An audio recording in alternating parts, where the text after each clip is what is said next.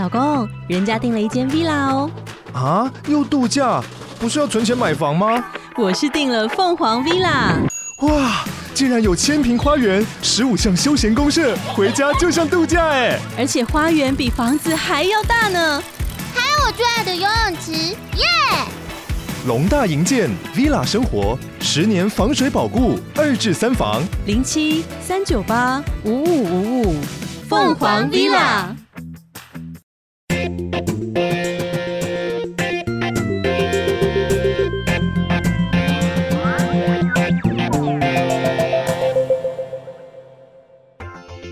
早安，你好吗？欢迎收听老周的 Money Talk，在这里我们聊聊钱和财富。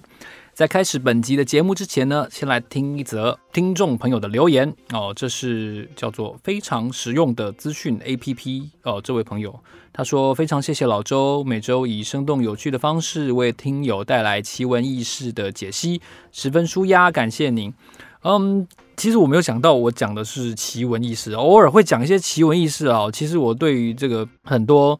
奇妙的冷知识，当然是有一些兴趣的。但是在那之余，我希望让大家听到在财经新闻背后的一些商业逻辑，还有最重要的是能够帮助你在做一些金钱上面的决策的时候，一些比较合理的啊，提高你胜率的一些决策。所以非常谢谢非常实用的资讯 APP 这位朋友，也期待我接下来节目你能够喜欢。好，今天这集节目呢，我希望跟大家分享一个家族的故事。这个家族的产品呢，是很多男人的欲望，男人的梦想。那就是保时捷家族，德国的 Porsche 家族。他们最近哦，有一个非常重要的事情，就是在九月底十月初的时候，呃，保时捷呢，哦，在在欧洲，在德国股市哦公开上市。那它的发行价格呢是每股大概八十二点五块欧元，哦，欧元哦，哦，然后现在已经大概涨到了。一百，我今天看到是一百零零一块，所以大概也有涨了四分之一哦。其实表现是比呃欧洲股市整体来得好。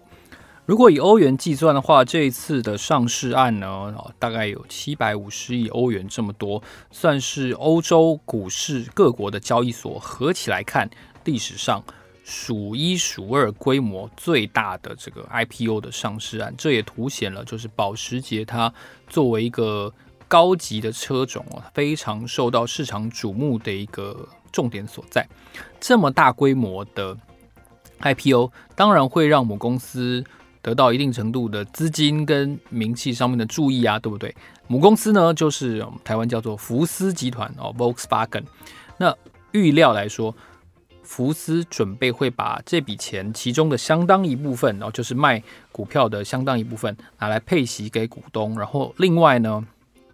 他们会把所得的资金拿来研发公司未来的更智慧化的，然后更加电动化的车子。哦，这就是在这个整个呃减碳或者说净零排放的路上哦，这个福斯集团作为世界最大的汽车工业的厂商之一，他们做的一个筹措资金的举动，可以这么说吧。那我们今天第一个重点就来谈一下哦，保时捷跟福斯集团的电动化。那保时捷这个牌子呢，它的电动化未来会表现在其他的所有的车款上面，但是只有一款不会改，就是九一一哦，九一一是它经典的招牌的系列嘛，吼，所以你去看啊，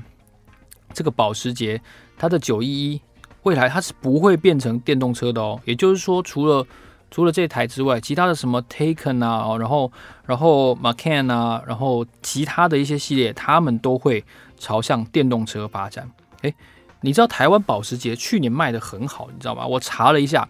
去年二零二一年度哦，全台湾一共交车四千零二十二辆的保时捷，年成长百分之四。换句话说，每天都有超过十台的保时捷卖出去。哇哦，这个数字是相当可观的哈。因为全世界去年一共交车大概三十万一千辆，那卖的最好的第一名就是 Macan 这个车型，然后呢，这个修旅车型这个是 kaen 哦，它它也卖的八万多台，两个车型都卖了八万多台。那纯电跑车 Taycan 呢，它是其实台湾蛮多有钱人喜欢的这个 Taycan 的跑车，去年全世界也卖了四万多台。所以你看，我们刚刚提到这些款式，然后包括像是 Panamera，然后七一八这些系列呢，它都会朝向电动化发展。但是除了九一一之外，哦，那你要说，那这个车厂它要怎么样做到所谓的净零排放呢？因为净零排放就是说，你能够扣抵扣减的这个。这个排放的温室气体的数量，跟你实际上排放出来的数量，两者相扣抵之后会是零，所以你必须要在在 minus，也就是扣减的这个部分呢，能够做到更多，才能够抵掉你在生产车辆或者是这些车辆在行驶的当中所排放出来的温室气体嘛。那九一一不改为电动车，但是它做了一个非常。有意思的改变就是它在燃料上面下功夫，我还是用油，这个会排碳的油，但是它这个油呢，并不是一般概念上的这个汽油，它的新的名字叫做 e-fuel 啊，e-fuel 呢，它是怎么来的？哇，说出来连我都有点不相信哦，它是用厨余做的，你知道吗？它把厨余哦，在一个这个由风力发电驱动的厂里面，把它提炼成为生质燃料。都去喷呐，哈，就说白了就是喷呐，不用说那么多，就是喷提炼成生质燃油，然后呢，经过一定的加工处理之后呢，变成九一一的未来的燃料，它就不不加汽油了。在智利呢，他们跟西门子合作盖了一个厂，这个厂从上空俯瞰下去呢，是一个非常巨大的风车下面的一个工厂，它每年大概可以生产至少十三万公升的 e-fuel。未来就提供给保时捷的车主来使用，未来的保时捷911就不加汽油了哦，这是这个这个保时捷这个品牌非常非常特别的一个一个设计跟概念。那你会说，诶，这次保时捷卖股票得到很多的资金呢，他们到底要拿来做什么？我刚才有提到嘛，要朝向更加智慧化跟更加电动化的发展。好你要知道，其实福斯集团虽然说是全世界最大的这个汽车品牌跟汽车集团，它下面有十几个品牌，但是他们在电动化这个路途上哦，其实转变的不是很顺利。哦，其实前任的集团总裁哦叫赫伯特哦，英文叫 Herb Herbert Dis，Herbert Dis 呢就是赫伯特呢，其实他虽然积极的在推动电动车，可是。或许就是因为他的脚步，他的手腕太过积极，所以对于这个工会哦，跟管理团队的转变的速度有点跟不上哦，这就导致说，其实整个福斯集团在推出电动车的时候，其实内部不不太得到大家的支持哦，而且在这个同时呢，他们。这其这其实是传统转变的一个两难呢、就是我一方面要聚焦更多的心力、团队跟资金在发展新的产品的同时，我旧的产品原来的这个金牛哦，cash cow，它又没有办法刺激更多的这个营收，燃油车的销售就下滑，所以它面临一个两难。我们知道要做更多未来的事情，但是我们现在就已经在衰退，这是福斯现在面对的一个。困境哦，所以在这样子的争斗底下，到最后这个呃大股东，也就是保时捷家族跟他他的这个这个表亲哦皮耶家族，他们就决定哦把这个赫伯特给换掉。哦，在今年七八月的时候呢，保时捷的总裁奥利弗 Oliver Bloom 他就接替了福斯集团总裁 Herbert Diess，然后呢要让更完整的这个电动车跟燃油车的。发展的资源划清界限，而且同时挹注更多在做电动车跟智慧功能上面。那这会是未来保时捷跟福斯他们相当重要的一个点。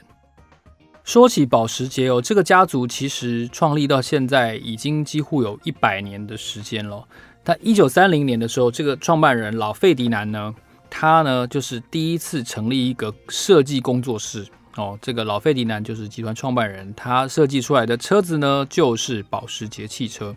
那保时捷相对于其他更小的品牌、更高端的品牌，跟所谓的奥迪、哦 BMW，然后还有宾士，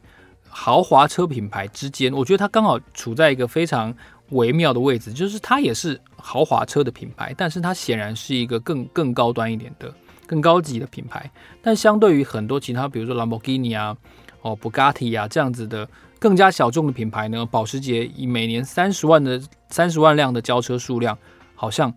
又更大众一点，所以它取在嗯豪华车跟小众奢华车之间的一个微妙的平衡。那说回这个老费迪南哦，老费迪南他发展成保时捷的家族，是因为费迪南有一个儿子跟一个女儿，儿子呢叫做菲利，女儿叫路易斯。女儿的律师哦，后来就是成为她的老公，所以这一男一女的第二代呢，他们又各自生了四个小孩，所以第二代两个人，一男一女，第三代。一共有八个孙子，所以老费迪南创办人呢，他的二代加三代加起来一共有十个人。这个阿公啊，要离开之前，他就把股票分成了十份，保时捷汽车的股票，哦，每一个人百分之十，哦，就是不分大小啦，不分长幼次序，总之只要是我的子孙，每一个人就拿到了百分之十的保时捷股票。由这两个家族，也就是皮耶家族哦，就是路易斯的老公皮耶家族，跟这个菲利哦，这个保时捷家族，十个人握有这个主权。但是没有想到，在多年之后，就是德国的这个《明镜周刊》有报道说，这个路易斯的一个儿子哦，他叫做费迪南哦，费迪南呢，竟然跟他的一个表哥的老婆哦，你叫什么？叫表嫂哦，竟然跟表嫂发生了感情。然后最后竟然把表嫂给娶回家，他自己离婚了，然后他把表嫂娶回家，变成他第二任妻子，这就让保时捷家族发生了内战，因为双方两个家族，皮耶家族跟保时捷家族本来就有一些争执在内，但是《明镜周刊》就写说，就是因为这次婚外情，而且这个嗯新进门的这个原来是表嫂的这个。女性叫做马琳，她手上也有一部分保时捷的股权。结果这个婚外情成为了婚姻之后呢，就让保时捷家族原来每个人百分之十的这样子的公平的分配出现了裂痕，然后呢，也让家族之间失和。那这个费迪南呢，他最后就被逐出家族，然后他不能够在家族继续工作，所以他离开了保时捷。他去哪里呢？他去奥迪上班。那凭着他的很强势的这个技术跟他的这个管理的这个专业哦，他在奥迪一路升迁，最后他成为了福斯集团的高层。一九九三年呢，费迪南成为福斯集团的执行长，后来又成为了董事长。在他的任内呢，福斯跟奥迪快速的变身，然后整合，然后打消亏损，终于开始获利。福斯在费迪南的任内，从全世界第十六名的车子品牌变成了全世界第四大的车厂，市值呢整整增加了四倍。所以这个后来费迪南呢就掌握了大权。另外一方面呢，由第三代沃夫冈去接班的这个保时捷，他也有不同的想法。他从稳健的经营呢，开始做一些更加杠杆化的举动哦。所以在沃夫冈的这个同意之下呢，保时捷就盯上了福斯，然后呢，开始秘密的跟银行办理贷款，用这个贷款来秘密的买进福斯的股票。然后到了大概二零零七零八年的时候呢，保时捷手上的福斯股票已经达到了百分之五十点七左右，哦，已经超过了一半，所以有了拿下福斯的这个能力，哦，然后他希望用这个方法来。取得更多的资源，扩大扩大它的规模跟版图，然后呢，一次就可以成为全世界最大的汽车集团之一。但不要忘了，零八年是什么？零八年是金融海啸。然后金融海啸这件事情呢，让杠杆的交易变得非常的危险，而且同时呢，因为福斯毕竟是有非常多的员工嘛，吼。德国政府生怕这个并购交易、这个杠杆交易太过高风险，可能会导致失业啊等等的动荡。因为毕竟德国在汽车工业方面是有相当重要的地位，汽车地位不容闪失啊，所以德国政府不乐见这件交易。然后加上他们的杠杆跟整个金融海啸的这个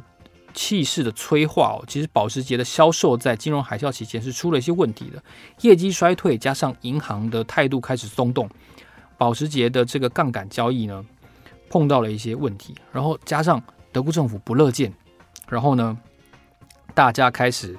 分崩离析了。这个交易本来看起来会成的，但是就随着整体局势的不乐观哦，面临败退了。这个时候呢，原来。在家族里面，这个我刚才提到的费迪南呢，费迪南皮耶，他就觉得他不想要让出他好好花数十年时间建立起来的这个帝国。他面对几个表哥整个家族的这个禁逼呢，他开始反制。他除了用工会组织，然后游说政府去抵制之外呢，他也提议。哦，进行一个反向的收购，经过了好几个月的这个争斗之后呢，竟然想不到是这个费迪南皮耶这边胜出了。所以啊，原来的并购交易主体应该是保时捷要去吃下福斯，但是在形势比人强嘛，哈，所以最后变成福斯现金收购保时捷。然后呢，保时捷家族呢虽然控有福斯哦百分之五十以上的股权呢，但是。保时捷的跑车部门完全被这个福斯收购，后来也完全成为福斯的一部分。然后呢，福斯的董事会还是由费迪南来当董事长。哦，双方家族有一些争斗在内啊，所以这是家族以往的这个现实。那你会看到说这一次的 IPO 哦，保时捷的 IPO 到底它的细节是怎么样呢？就是哦，双方这个皮耶家族跟保时捷家族，然后还有福斯集团三方。哦，经过了一个密切的商议之后呢，最后把保时捷呢分成九亿多的股票。这九亿多股票里面呢，一半是有投票权的一般股，一半是没有投票权的特别股。这特别股呢又分成四份，所以就是整体股权的八分之一哦，以每股八十二点五欧元的价格发售，所以。实际上，大家在公开市场买到的保时捷的股票呢，是没有投票权的哦。你不要以为说你可以拿了一票保时捷的这个声明，然后就进场去指着鼻子大骂，这种事情是不会发生，因为你没有办法进行投票。哦，这个事先商议的这个股权呢，帮双方家族长年以来的争斗呢，画下了一个相当重要的句点。所以啊，我觉得从这件事情呢，可以给大家一个启示，就是说。很尊敬的这个台湾一直提倡家族治理的蔡宏清先生，就有在他的文章里面提过，就是说家族分家的时候，我们常常觉得说有几人就分几份嘛，七个人分七份，十个人就分十份，但是分成偶数也好，分成奇数也好，按人头分看似公平，可是其实会发生非常非常多的问题，因为每个人都一样的比率的时候，我只要彼此稍微挖一下墙角。哦，稍微合纵连横一下，大股东的局势就松动了，然后呢，它的效率就没有了。然后还有，如果特别是如果你分的这个数量是偶数的话，假设三对三，哦哇，如果如果是四对二，那没话讲。假设三对三，任何投票都变成三对三的时候，你这个公司是办不下去的，你没有办法做事的。而且啊，每一家人假设在分财产的时候用这个平分法，然后。我我有两个小孩，我分成两份，两个小孩各生了三个小孩，所以以后再各分成三份。哇，那那个机灵的那个投票权，那个那个股权，会让整个家族的治理变得非常非常的复杂。你这个看起来很公平的举动，实际上一点也不公平，而且反而是让这个家族企业陷入危险当中。哦，虽然说啊，虽然说这个保时捷在电动车的发展上哦，其实是比欧洲其他高级车厂来得快。比如说，哦，二零二五年，二零二五年，也就是三年后，法拉利才要推出第一辆电动车。哇，你会说有没有搞错啊？这个二零一九年的时候，保时捷就推出了这个纯电的 Taycan，对不对？法拉利也是世界级的跑车，但它竟然还要再等三年，你就知道说，其实保时捷在电动化这件事情上走得很快，走得很远，也走得比它的竞争对手效率更高。但是啊。保时捷上市之后，其实这整个呃高层的人士的异动也好，或者说整个在面对母集团的电动化跟智慧化的发展上，其实福斯要碰到的挑战还是非常多。虽然说已经成功的让保时捷给上市，但是这只是福斯集团在迈向净零排放的这个目标当中实现的第一步而已。它接下来据说还有可能会让奥迪、会让布加迪或者是 Lamborghini 这几个重要的子品牌还会再上市，并且筹措资金。哦，这可能会是福斯集团接下来。转变的非常重要，一连串的转变的开端。好，这是给大家介绍一下保时捷家族的一个呃争斗，然后并购跟重新上市的一个始末。好，如果你喜欢这集节目的话呢，欢迎你在 Apple Podcast 给我们按五颗星。然后呢，告诉我你对于保时捷品牌的一些想象跟概念，或者说对于家族企业的一些理解哦，股权是不是可以这样分呢？我都希望听到你的意见哦，非常期待跟大家多交流。老周的 Money Talk，让我们下一集见，谢谢，拜拜。